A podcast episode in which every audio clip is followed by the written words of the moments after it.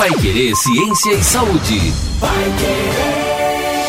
Olá para você que acompanha nas plataformas digitais, os podcasts da Pai Querer, aqui no paiquerer.com.br ou no Spotify, no Google Podcast, no seu agregador de preferência, onde você ouve os seus podcasts, suas músicas. Esse quadro, Pai Querer Ciência e Saúde, nós temos toda segunda-feira no ar em 91,7 e agora você vai ouvir o complemento, porque nós falamos, por exemplo, hoje, dia 27, nós falamos sobre as vacinas, né? E inclusive alguns boatos que, que giram em torno da vacinação ou da falta da vacinação. Professora doutora Luana Cosentini está com a gente por aqui, ela que é biomédica, é, doutora em patologia experimental, professora da Unicesumar Londrina, vai explicar para a gente algumas coisas mais sobre as vacinas. Vamos falar, doutora, sobre essa verdade aí sobre as vacinas. Muitas fake news estão rolando dizendo que vacina faz mal, na verdade, e não faz bem. Isso é verdade?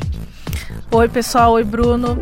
É, vamos falar sobre as vacinas, então, que é um tópico bem interessante. E nós temos que falar a verdade, né? Porque hoje em dia a, as notícias falsas que circulam sobre as vacinas elas estão mudando o pensamento de muita gente e isso é muito perigoso, né? Muito perigoso não só para as pessoas que não tomam vacina, como para toda a população.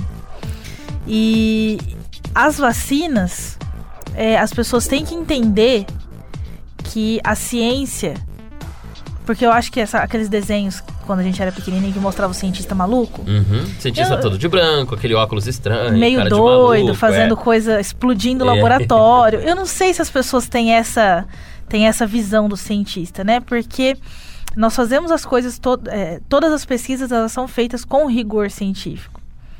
É, para proteger a humanidade, para tentar solucionar doenças, para tentar entender as doenças. Entendendo as doenças, a gente consegue buscar tratamentos. Então, hoje em dia, nós vemos um afastamento das pessoas e da ciência. E isso é muito é, influenciado por essa questão da não vacinação. Então, muitos pais e mães eles não estão vacinando as crianças. E isso pode é, fazer com que doenças que já foram erradicadas ou têm um número mínimo de afetados que voltem a ser uma epidemia. Então, todas as vacinas que são licenciadas hoje no Brasil, elas passaram por um teste de qualidade. Esses testes de qualidade eles são feitos por instituições independentes e passados por testes rígidos. Então, uma vacina ela é testada e ela não é, é, é injetada, aplicada no paciente ator, é, de qualquer forma, né? É, existe todo um rigor, um porquê é, a idade correta e tudo mais. Muito bem, e tem algumas doenças que podem ser evitadas né, com as vacinas. Nós temos aqui uma lista de 10 doenças. Eu gostaria que a doutora falasse agora para quem está nos ouvindo quais são as 10 principais doenças que podem ser evitadas com as vacinas. Então, nós temos muitas doenças que podem ser evitadas pelas vacinas e não são vacinas que são dadas no início da vida. Então, aqui nós temos vacinas que são dadas até o final da vida. Por exemplo, contra a gripe contra a influenza, que anualmente ela é disponibilizada para os pacientes. Aquele assunto de que nós temos que vacinar só os bebezinhos, então, não é verdade. A gente toma vacina não a vida inteira. Não é verdade, a gente toma vacina a vida inteira, principalmente no caso da gripe para crianças e idosos e algumas gestantes e tudo mais, para ter uma maior cobertura. Mas a gente toma vacina a vida inteira, né? Então, a as 10 doenças aí que podem ser evitadas com as vacinas, elas vão de tuberculose, poliomielite, que já foi erradicada no Brasil, entretanto, se continuar, se continuarem do jeito que estão as fake news e as pessoas não vacinando suas, suas crianças, seus filhos, é, em menos de 5 anos nós temos a volta da poliomielite. E a poliomielite causa é, paralisia, então as crianças é, podem ter alteração de paralisia nas pernas, não conseguir andar e tudo mais. A né? poliomielite é popularmente chamada paralisia infantil. Né? Paralisia né? infantil. Ou dos anos 80 era muito comum, não, antes ainda, anos 70 era muito comum. É, no mundo todo, né? Ela teve uma erradicação. É aquela que dá a gotinha, né? Na, na boquinha das crianças. E aí uma forte vacinação entrou aí a, a partir dos anos 80, 90, até virar 2000. Até hoje tem. Nós fizemos, inclusive, é, já campanhas aqui na Paiqueria 91,7 da vacinação contra a polio. E uma, um percentual bem pequeno no mundo, se não me engano, na África ou no Oriente Médio, um país apenas que tem a polio ainda hoje, mas é, com a falta de vacina, com a desinformação, ela pode voltar, assim como outras doenças, né? Isso. Nós temos também é, vacina contra a influenza, que é contra a gripe, contra hepatite A e hepatite B, meningite, febre amarela, inclusive a de febre amarela, ela em alguns estados do Brasil, o ano passado, em 2019, é, teve um reforço dessa vacinação por conta de muitos casos de febre amarela que tivemos em 2019. É, a vacina do HPV, a vacina do HPV é um grande problema que nós temos aí na saúde. Eu acho que a vacina que mais tem fake news e notícias falsas é a vacina do HPV. Porque a vacina do HPV, ela é, é administrada em meninas, na maior quantidade, mas em meninas e meninos, e em uma idade antes deles iniciarem a vida sexual ou que de, de, terem algum contato sexual. Então, é mais ou menos entre 11 anos de idade. No início da puberdade ali, ele é vacinado, ela é vacinada. E muita gente acredita que isso vai fazer com que a criança, com que aconteça sexualização da criança só porque está tomando uma vacina. É, eu já ouvi casos de pessoas que falam que a pessoa teve que amputar um braço, amputar uma perna, e isso nunca existiu. Isso nunca existiu. A única coisa que pode acontecer são aqueles efeitos colaterais que a gente já conversou, que Uma é febre, febre e, e, tudo mais, o que não, não se compara aos problemas que o HPV pode trazer, que 90% dos casos de câncer de colo do útero são relacionados com HPV. E hoje nós temos uma vacina que, que vai proteger aquela criança futuramente dessa infecção. Temos ainda vacina para rotavirose, tétano, difteria, coqueluche, sarampo, cachumba, rubéola, que ficaram um pouco no passado, né? Entretanto, essas doenças lá no passado mataram muitas pessoas já. E algumas doenças dessas já não foram erradicadas? Ainda precisa da vacinação para essas doenças? Sim. Mesmo que a gente nunca mais é, é, ouça falar dessas doenças, não temos casos confirmados, tantos casos confirmados assim dessa doença, é necessário sim é, fazer a vacinação. Então a gente não pode deixar de lado essa relação à vacinação.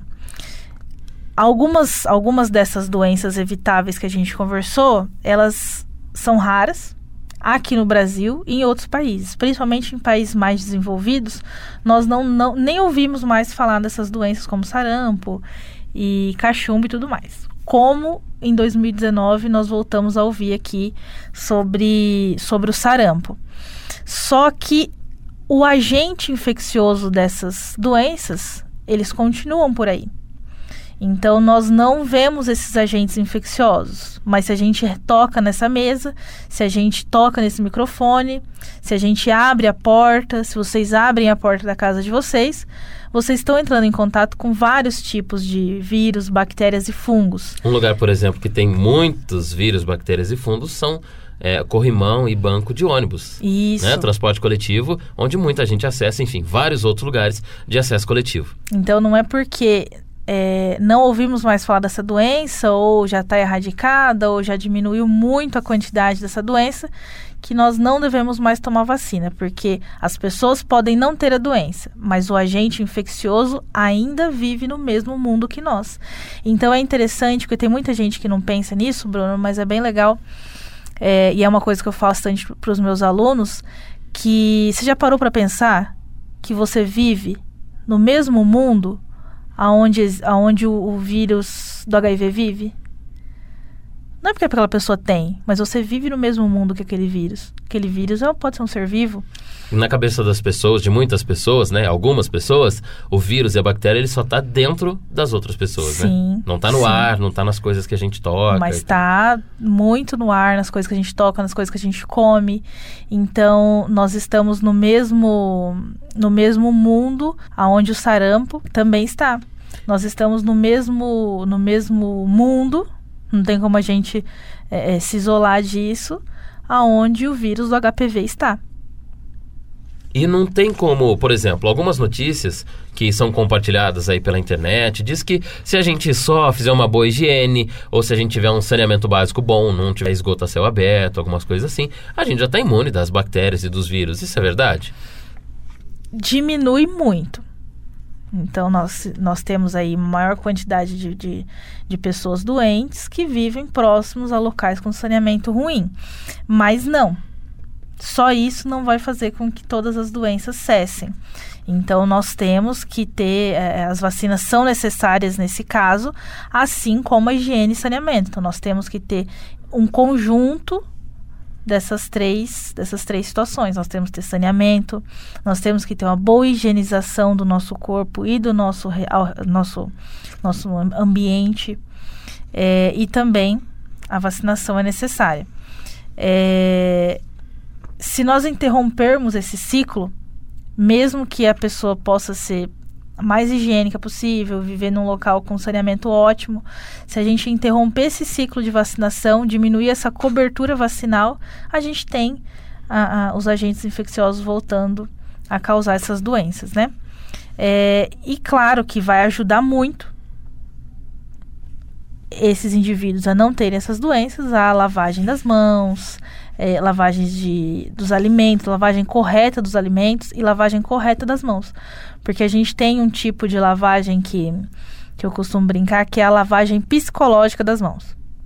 Você chega em casa, ah, eu tô com a mão suja porque eu dirigi o carro, eu peguei um ônibus, eu toquei na mão de alguém. E aí chega em casa, abre a torneira, joga água dois segundos, fecha a torneira e tá com a mão lavada. Isso não é a lavagem correta das mãos. Essa é a lavagem psicológica. No ah, seu é? psicológico, você fala, não, estou limpo mas na verdade não tá. E quando a gente vai em algum lugar, usa o banheiro, por exemplo, sai do banheiro, lava a mão rapidinho, pronto, enxugou, vai embora. Vai embora. Lavagem psicológica das mãos.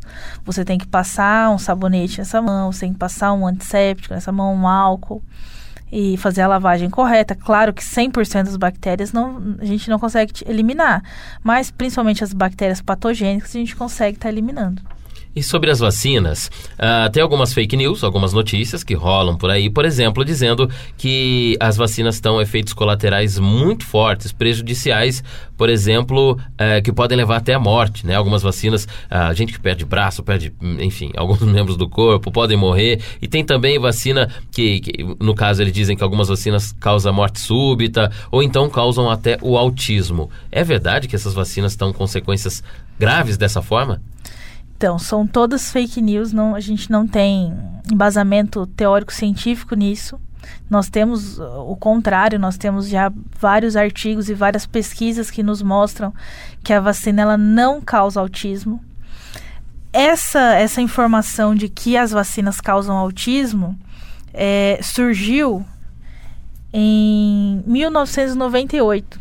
Por quê? Quando um artigo noticiou, né? É, é é, relatou, levantou essa preocupação e ele relatou que possivelmente as vacinas estariam relacionadas ao autismo. Lá em 1998, estava começando a, a, a compreensão sobre o autismo, o que era, é, como acontecia. Hoje, em 2019, 2020, agora, nós ainda não temos certeza de quase nada frente ao autismo. Então você imagina em 1998.